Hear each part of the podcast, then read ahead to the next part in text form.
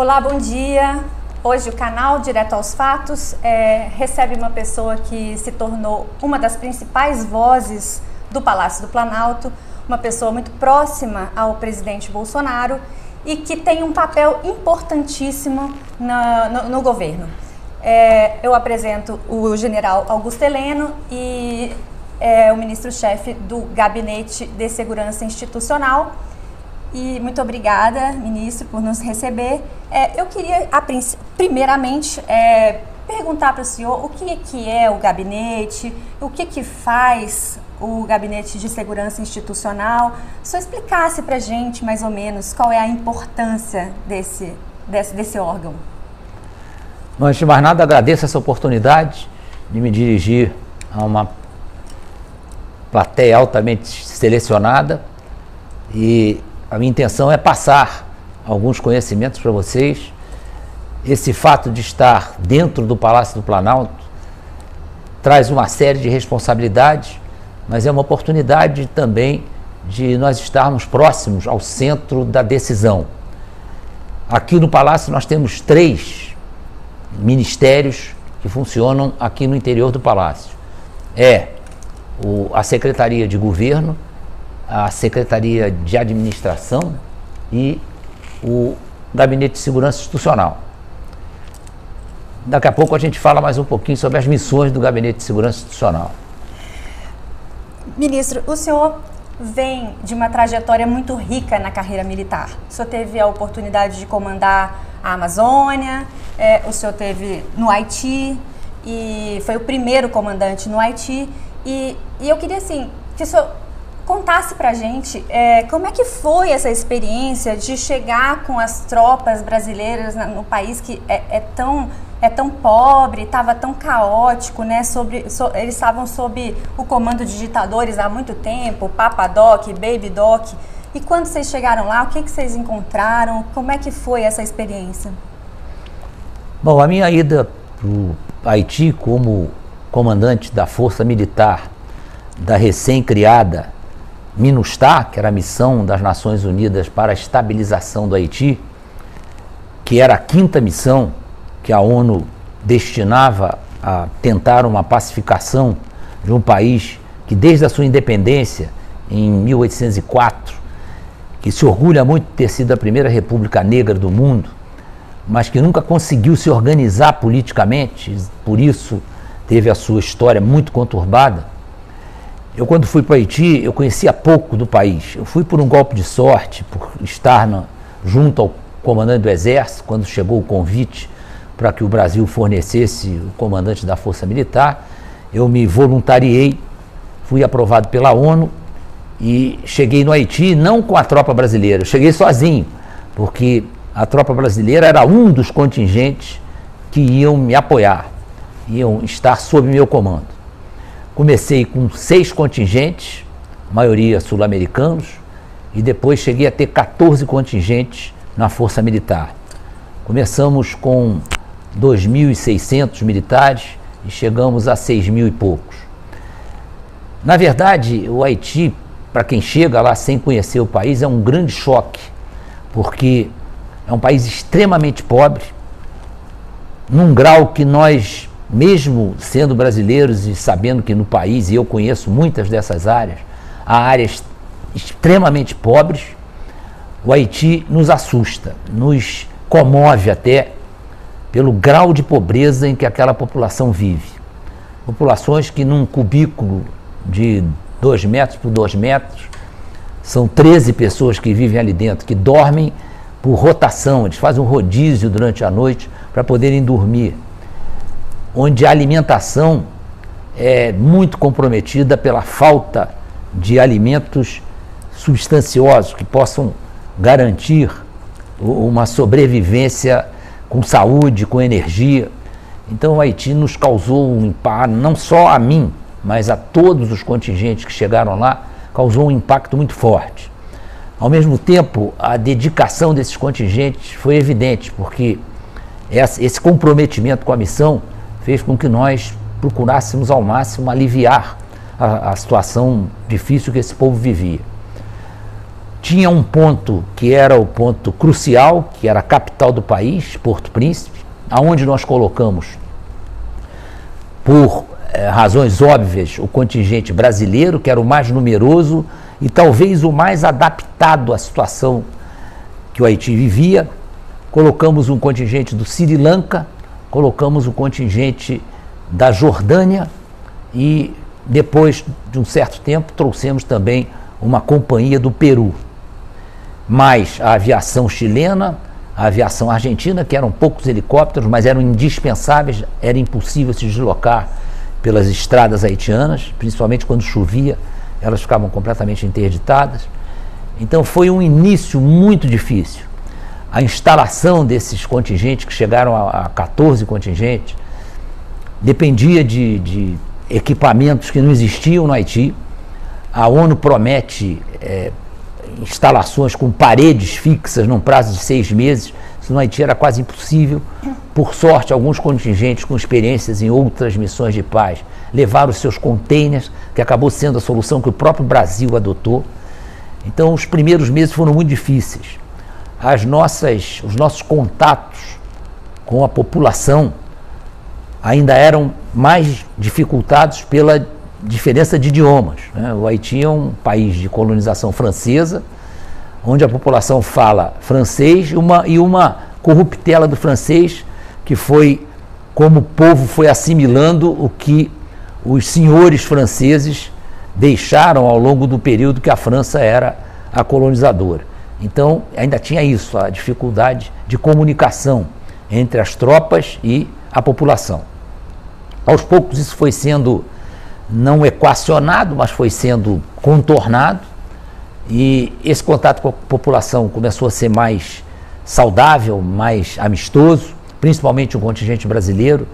Nesse ponto, o nosso soldado, ele é, cada um deles, um diplomata, eles conseguem rapidamente se identificar com o povo. A maioria dos nossos soldados tem origem humilde também, então eles se sentiam é, quase participantes daquela situação e eles conseguiram esse contato muito confortável com a população. Mas, obviamente, sofriam por as, terem muito limitadas as condições de mudar o estado em que vivia essa, a maioria, a grande, grande maioria da população haitiana. Para ter uma ideia, 80% da população era desempregada. Então era muito fácil fazer manifestação. Qualquer grito na rua juntava uma pequena multidão e eles já partiam para fazer alguma desordem. Essa foi a vida do Haiti. E infelizmente eu passei um ano e três né? meses. É, a violência foi sendo contornada, né? Violência tem um, ditado no, no voleibol que a violência gera violência. Né? Então a, a é, é a mesma situação dessas atividades que são repressoras de alguma coisa. Se vem uma violência do lado de lá, acaba tendo violência do lado de cá. Mas nós tínhamos muito cuidado porque a população que basicamente estava pelas ruas disponível era essa população de desempregados e uma população que nos é, obrigava a ter muito cuidado nas nossas operações, que eram as mulheres porque elas eram o sustentáculo das famílias, o menor que fosse o comércio, era um comércio de troca, e elas é que sentavam no chão o dia inteiro para fazer esse comércio. E as crianças, né, as crianças haitianas, elas, apesar de todas as dificuldades, elas têm um aspecto saudável, elas são muito bonitas, são crianças bonitas, são as crianças, assim, impressionantemente gordinhas, né, se podemos dizer isso, né? E, e, com isso elas, a gente se afeiçoava muito essas crianças.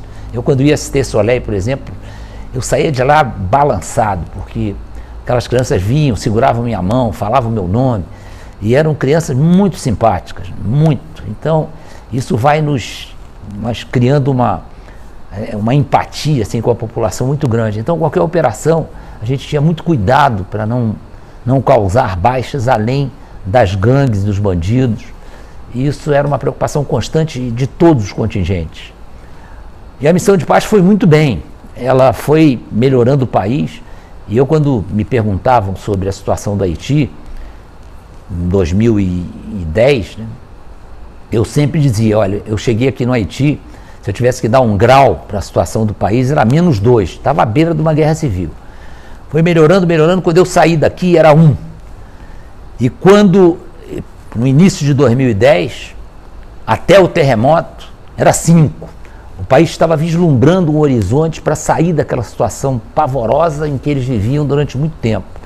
As estradas estavam sendo recuperadas, nós levamos uma companhia de engenharia primorosa para lá, muito bem equipada, fazendo um trabalho sensacional de recuperação de escola, recuperação de hospital, asfaltando rua, cavando poços artesianos, que era uma festa cada poço que conseguia brotar água, que era uma festa. Então, nós estávamos fazendo um trabalho muito bom, não só o contingente brasileiro, todos os contingentes estavam se sentindo recompensados pelo esforço que estavam despendendo lá. E aí veio o terremoto. Né? O terremoto trouxe o Haiti de novo para menos um. Nossa. E foi uma, um, de uma tristeza muito grande assistir o resultado daquilo. Num país cujas estruturas eram muito frágeis, um terremoto parece que o nível foi 8, quer dizer, o maior nível é 10, Imagina um terremoto de nível 8 num país completamente desestruturado como o Haiti. Então foi, aquilo foi um, um choque, né, de, podemos até dizer que foi um choque de realidade para uma situação que estava é, parecendo que ia mudar completamente a fisionomia do país. A grande fonte de economia do Haiti que ele, que ele pode explorar é o turismo, uhum. porque é uma fonte que é a natureza que fornece, o, há estrangeiros dispostos a investir no Haiti, no Haiti. Tinha até um hotel mediterrâneo lá que estava fechado, que já estava sendo recuperado. Vários hotéis em, em, Porto Príncipe, alguns hotéis na Serra, que começavam a, a ter freguesia. Né? Os americanos começaram a, a se valer daqueles aqueles iates que são aportados em Miami, começaram a usar esses iates. Tinha um resort lá. Então o Haiti tinha muito, eles, eles têm a montanha muito perto da praia, um clima muito quente no verão, mas subindo para a montanha você consegue tomar vinho a 9 graus, só subindo 2 quilômetros de estrada. Então é, é, um país privilegiado nesse aspecto de paisagem, de, de, belezas naturais, mas em compensação na rota dos furacões, né, que todo, todo mês de setembro, outubro, e isso foi muito desastroso para o Haiti. A situação política é, permitiu a eleição do presidente da República, a reeleição desse presidente, depois uma outra eleição. Agora já degringolou um pouco, já andaram falando até na possibilidade de guerra civil. Então é um país cuja trajetória é muito triste. E eu tive essa oportunidade, para mim, profissional e, e pessoalmente, foi uma experiência fantástica e te gabaritou também para entender um pouco mais do nosso país, da nossa democracia, né? E hoje, hoje eu fico pensando assim, a imprensa e parte da oposição é, sempre fala que o governo do presidente Bolsonaro é, coloca em risco a nossa democracia. É, como é que o senhor reage a essas acusações, tendo visto de perto uma não democracia e hoje, e, e, enfim, hoje a gente vive uma bela de uma democracia e mesmo assim imprensa e oposição falam que a gente corre risco de, de não ter mais? É, quando ouço essas coisas, eu fico na dúvida entre rir da besteira que está sendo dita ou chorar pela ignorância de quem diz. Né? E é uma coisa que não tem a menor justificativa. Né? o risco à democracia é muito maior em governos onde a corrupção campeia, ocupa todos os órgãos públicos, transfere dinheiro do Brasil para países onde brotavam ditaduras de esquerda, colocamos dinheiro em investimentos absolutamente insustentáveis. Fizeram dois programas, PAC 1, PAC 2, não sei o quê, não cumpriram nada. Hoje tem mais de 3 mil obras no Brasil que não foram acabados. Isto é que compromete a democracia, porque isso vai criando no povo a sensação de que a democracia não leva a nada. Porque a democracia para a população não é a liberdade de fazer tudo que está na cabeça. De, para a população, a democracia é um regime de governo que deve buscar uma igualdade social uma coisa muito difícil, mas o mínimo de desigualdade social, né? proporcionar à população condições de ter educação, saúde, energia. Né? Então, isso é, tem que ser fornecido a todos, né? tem que facilitar a, que, que a família consiga alcançar o que ela projetou para o futuro.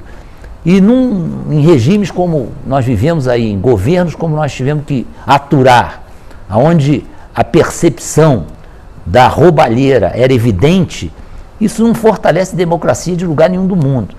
É uma das coisas que mais me, assim, me, me impressiona atualmente é o descaramento de alguns indivíduos aí, de, de partidos de esquerda, principalmente do PT, do PSOL, que tem.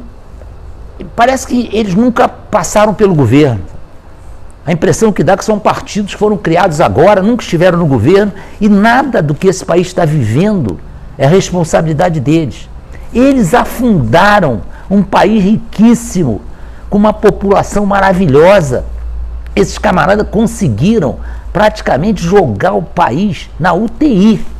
Nós estamos tirando o país da UTI. E graças a Deus, e para desgosto dessa gente, que torce, eu acho que torce para o Brasil e para o buraco, para talvez assim conseguir acabar com a democracia no Brasil, implantar um regime socialista, esse pessoal que eu não sei é, aonde que eles têm a cabeça, esse pessoal pode ficar triste, pode chorar, pode se descabelar. O Brasil está saindo do buraco.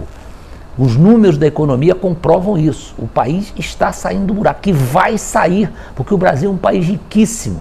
Nós não vamos acabar com a corrupção. Isso é uma pretensão que não vai acontecer nunca. Mas nós vamos reduzir a corrupção a níveis aceitáveis em qualquer país do mundo.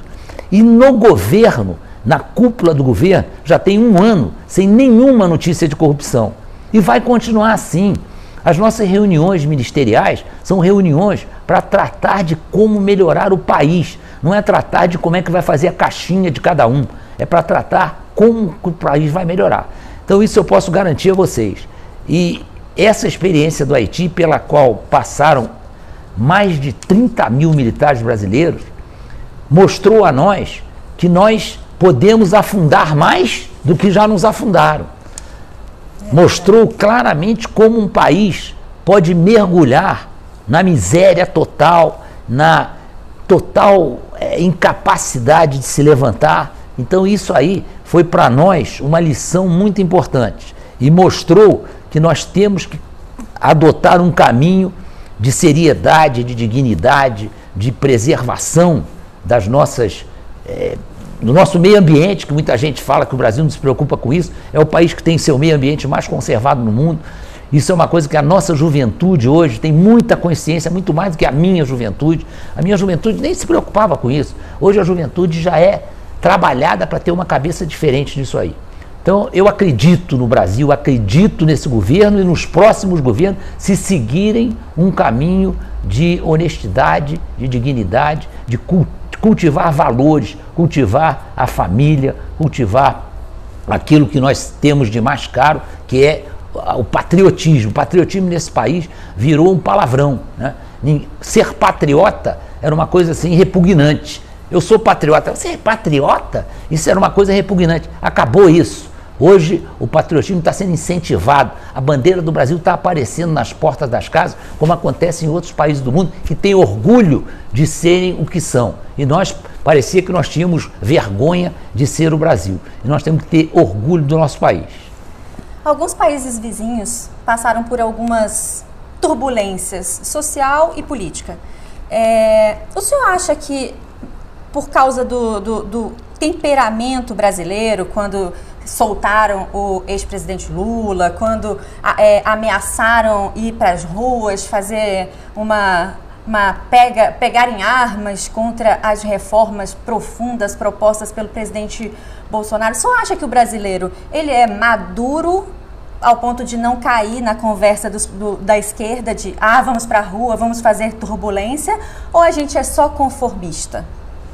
Não, eu acho que isso é uma área que é minha praticamente, né? Porque o Gabinete de Segurança Institucional, ele tem obrigação de alertar o presidente da República se por acaso eh, o país se encaminhar para uma turbulência que possa perturbar a vida nacional.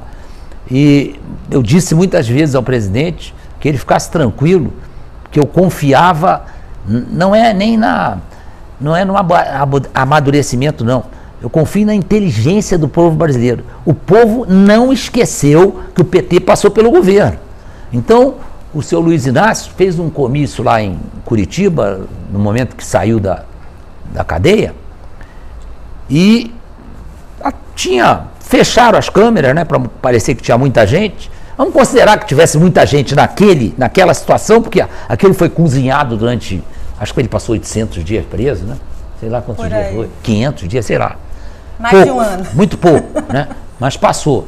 E eles acharam que botaram na cabeça do, do, do senhor Luiz Inácio que ele ainda era o ídolo da população brasileira, que a população ia carregá-lo em triunfo pelas ruas. Isso não aconteceu. Né? Ele fez aquele comício e sumiu. É verdade. Sumiu na poeira. Por quê? Porque acabou, gente. Acabou. Não tem mais chance de voltar aquela mentirada, aquela palhaçada aquele, aquele discurso ridículo de querer fazer todo mundo igual, todo mundo vai ficar milionário, todo mundo vai estudar em universidade. É mentira, isso são propostas indecorosas. Nós temos que botar o pé no chão, nós temos que sair dessa situação de ter um IDH lá no fundo do, da, da, da, lista, de termos um, um exame que avalia a nossa educação, que nos dá vergonha anualmente. Nós temos que trabalhar para sair dessa situação. Nós não podemos ter os hospitais com os corredores cheios de gente que não pode ser atendida, que não tem onde colocar, porque não tem médico, que não tem remédio. Isto não vai mais acontecer. Se Deus quiser, nós vamos sair dessa situação. Ministro, é, o senhor, como ministro-chefe do GSI, tem, tem contato com a inteligência, enfim, é, e qual é a maior ameaça interna hoje? Eu tenho a impressão que a, o nosso desenvolvimento econômico é fundamental, porque todos os países do mundo se regem pela qualidade da sua economia. O Brasil passou muito tempo é, sentindo que a sua economia estava evoluindo, aí, de um, de um momento a partir do segundo mandato do presidente Luiz Inácio, o país começou a, a cair do ponto de vista econômico, começou a apresentar resultados muito baixos de crescimento, de, de PIB, de evolução, e ficou muito claro que nós estávamos descendo a ladeira. Né?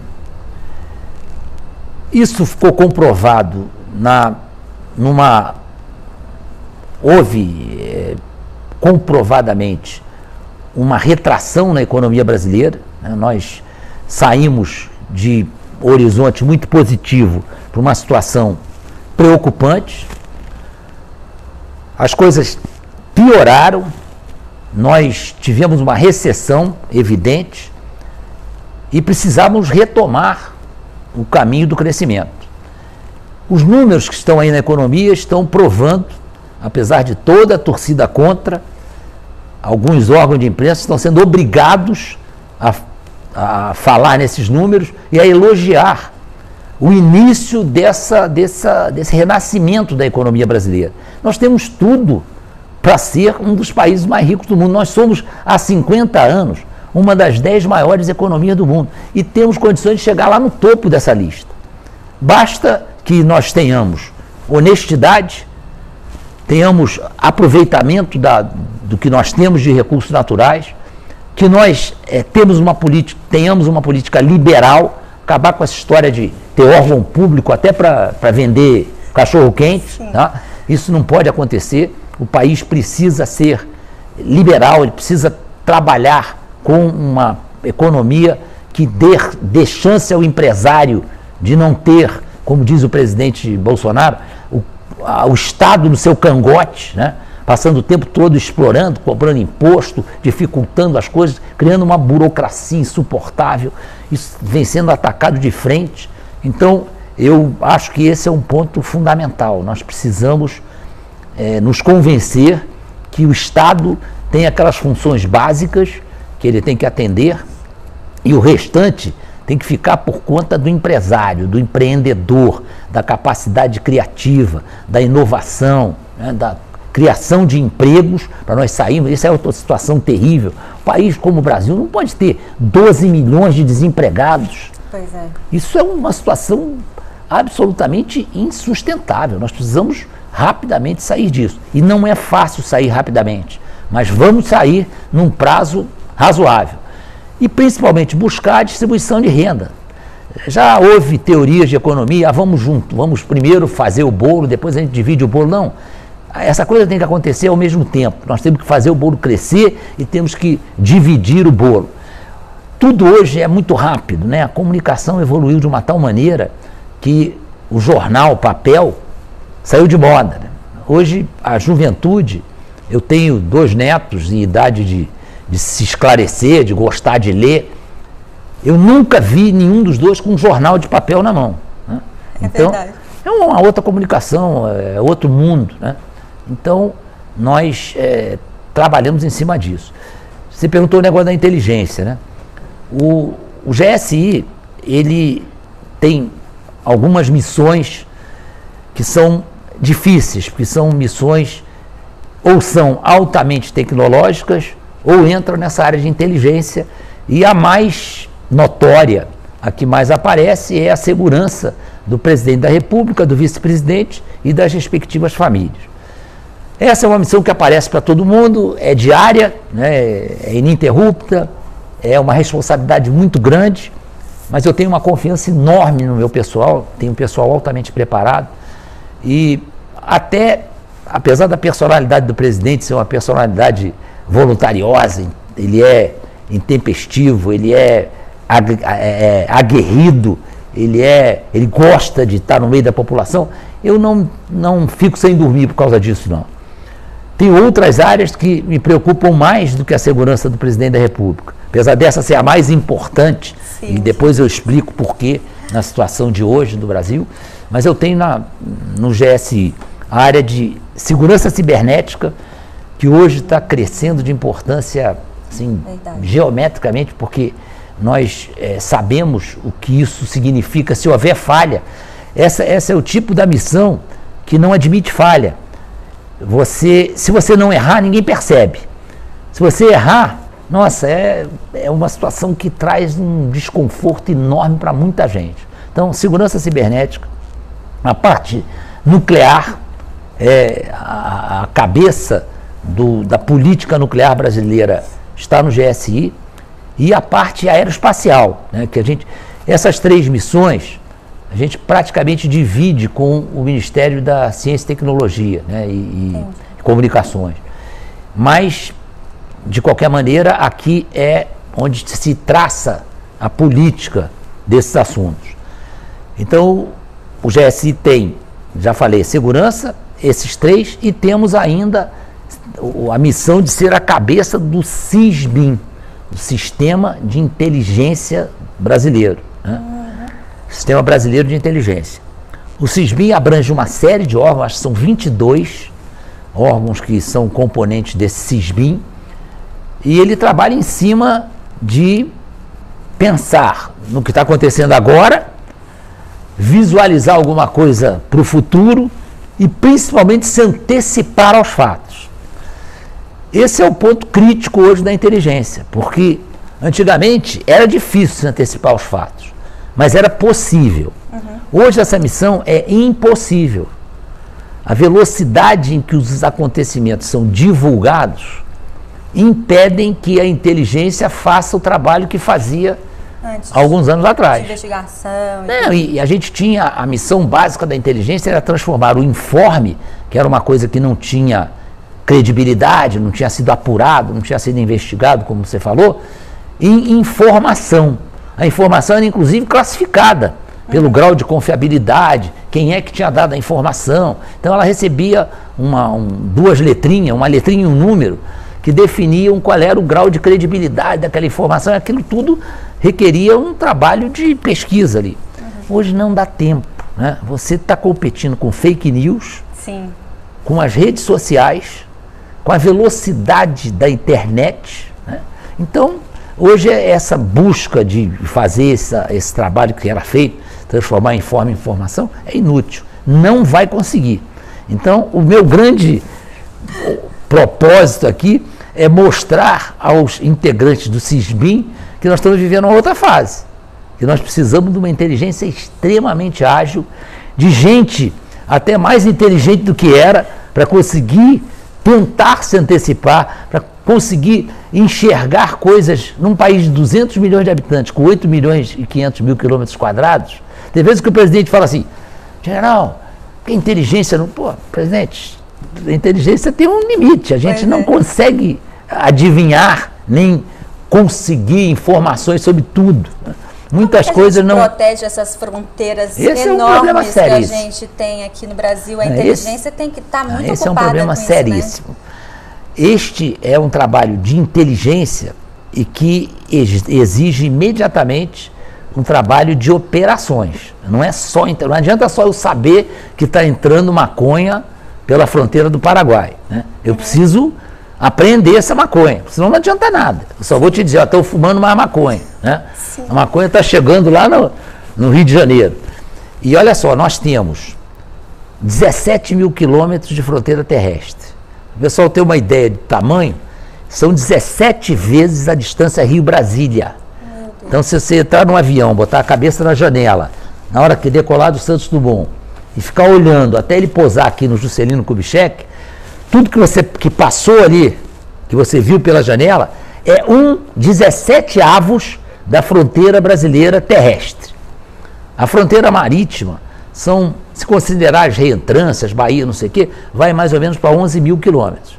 E também hoje é muito utilizada para todos os ilícitos. Esse é o problema. A gente não combate a, as coisas que são feitas a, nas vistas de todo mundo. É o ilícito, né? aquilo que eles próprios criam sistemas de proteção, hoje com mais facilidade ainda, né? sistemas violentos de proteção, Sim. muito bem aparelhados e com essa facilidade, porque nós temos além de termos 11 mil quilômetros em área de selva, que é uma área de difícil penetração, de, de vigilância extremamente difícil, né? que exige principalmente meios aéreos, exige radares. Nós temos áreas de cidades geminadas que você não sabe onde começa um país e onde começa o outro. Você anda em Ponta Porã, Pedro Juan Cavalheiro, tem ruas que de um lado é Paraguai e do outro lado é Brasil. Você atravessa a rua e nem, nem percebe que você está do lado do Paraguai. Ah, é, então, é, Foz do Iguaçu, pelo menos, tem uma ponte ali que separa, tem um rio que separa. Mas algumas cidades, é Uruguaiana e Passo de Luz Livre.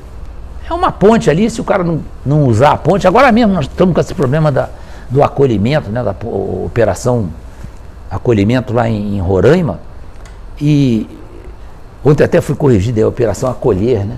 E nós não temos como controlar a entrada, todos, todos os ingressos de venezuelano.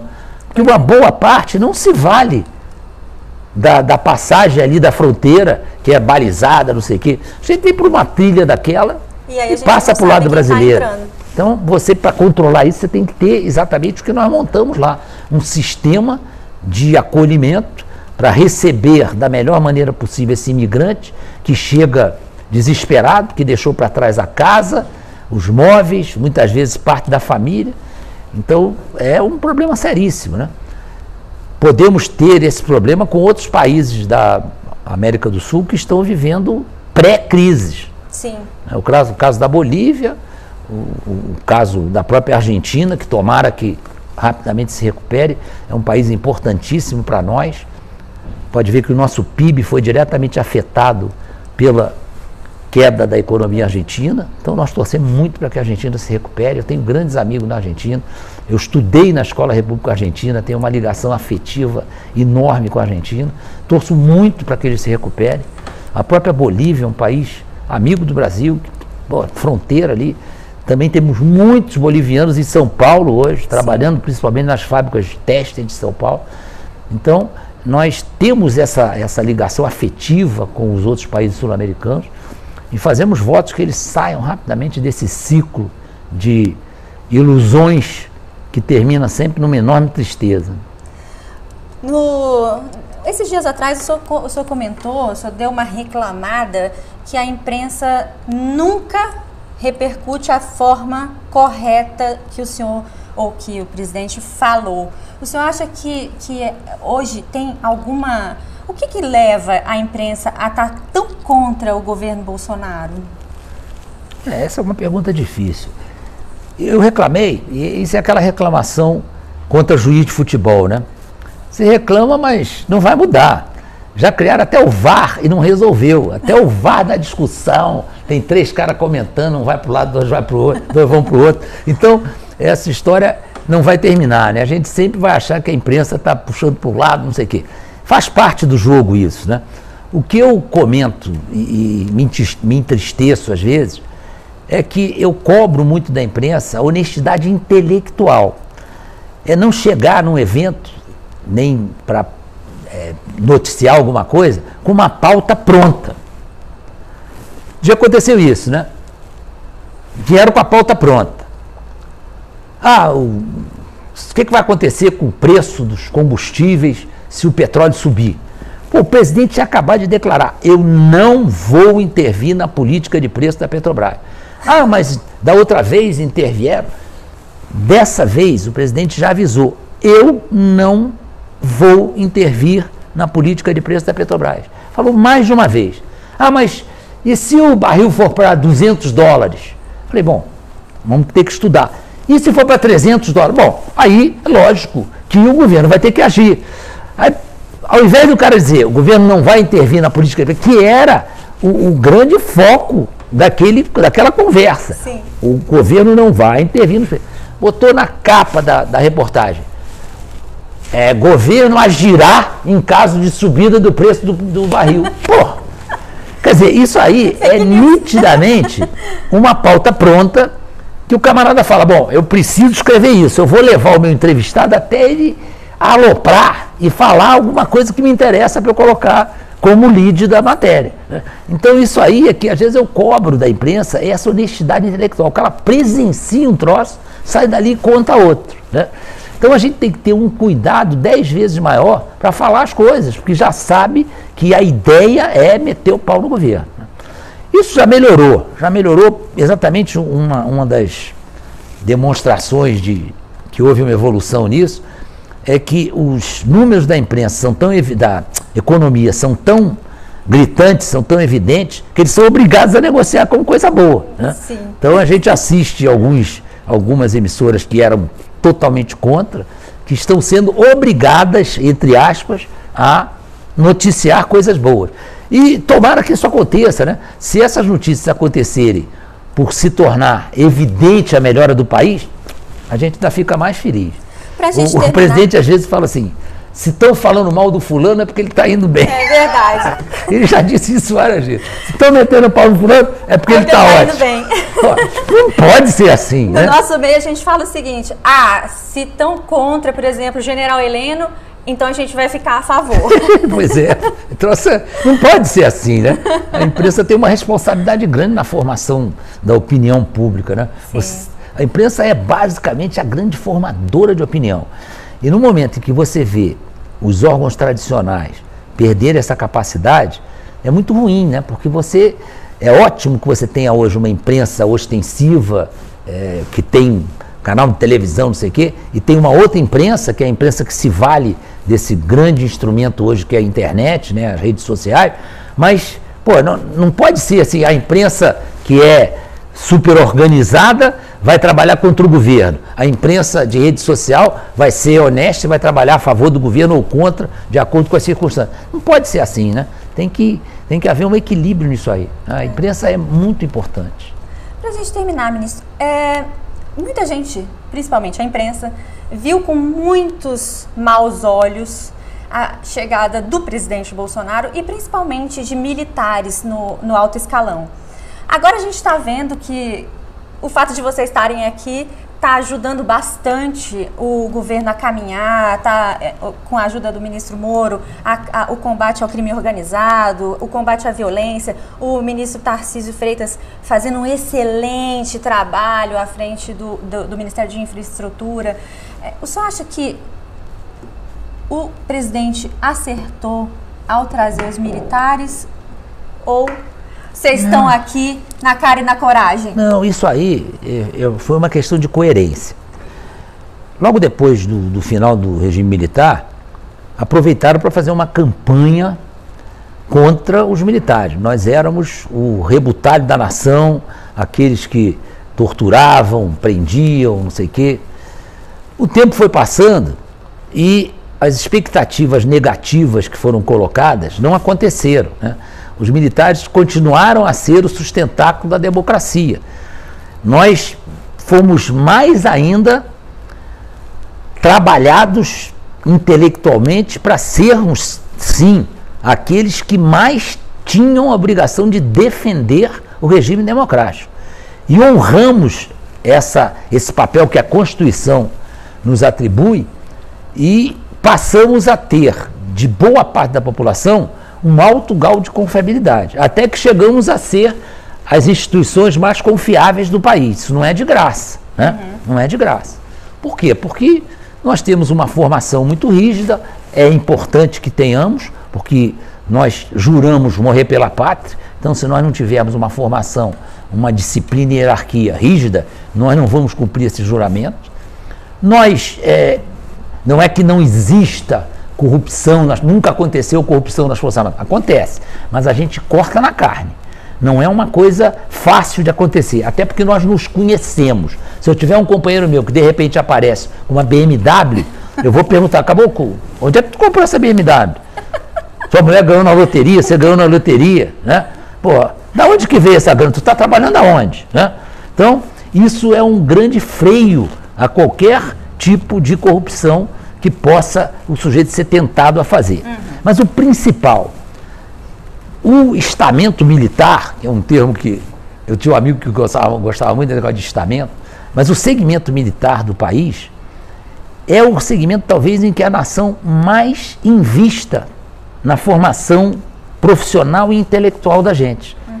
Eu, até chegar a geral de exército, eu estudei por conta de estar, primeiro frequentando um estabelecimento de ensino militar, entre aspas, porque o colégio militar não é uma instituição militar, é uma instituição que foi criada para proporcionar aos filhos de militares que vivem rodando pelo país a possibilidade de ter um colégio de alto nível.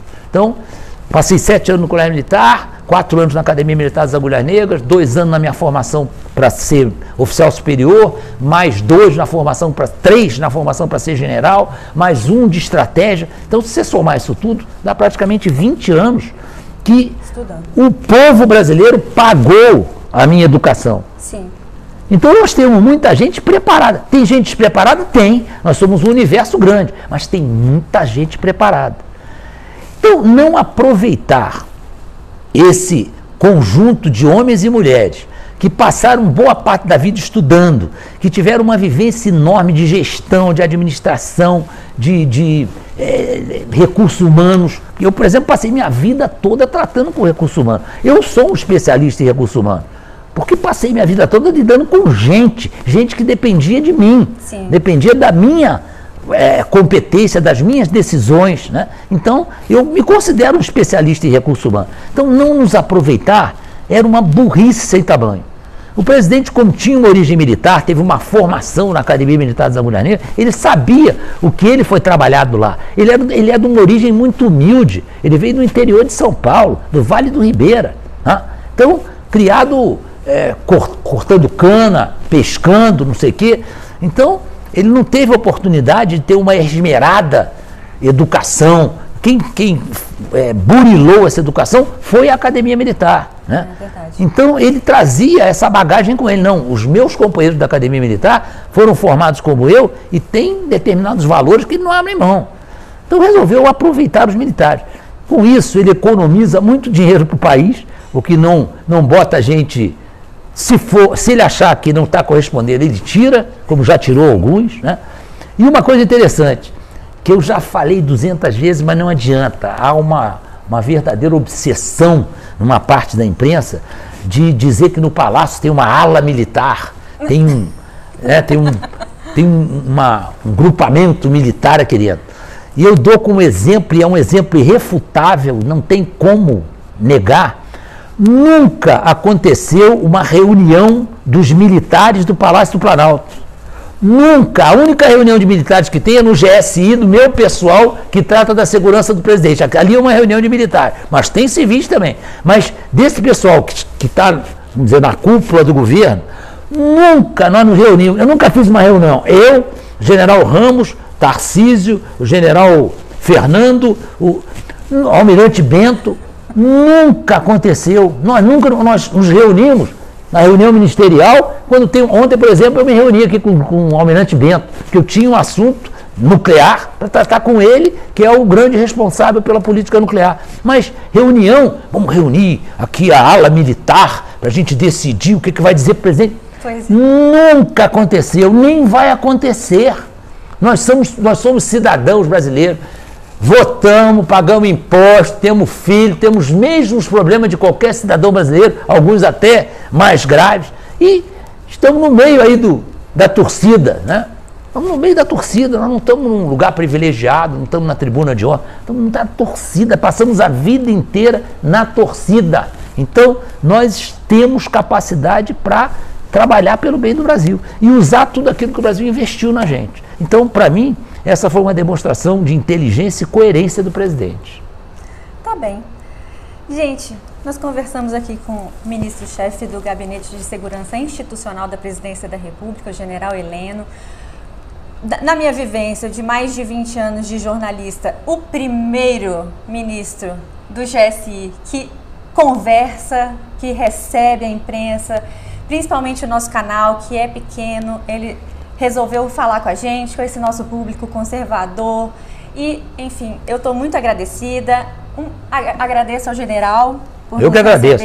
Oportunidade ímpar. Deixa eu só, eu não quero te corrigir, mas eu quero fazer uma justiça aqui.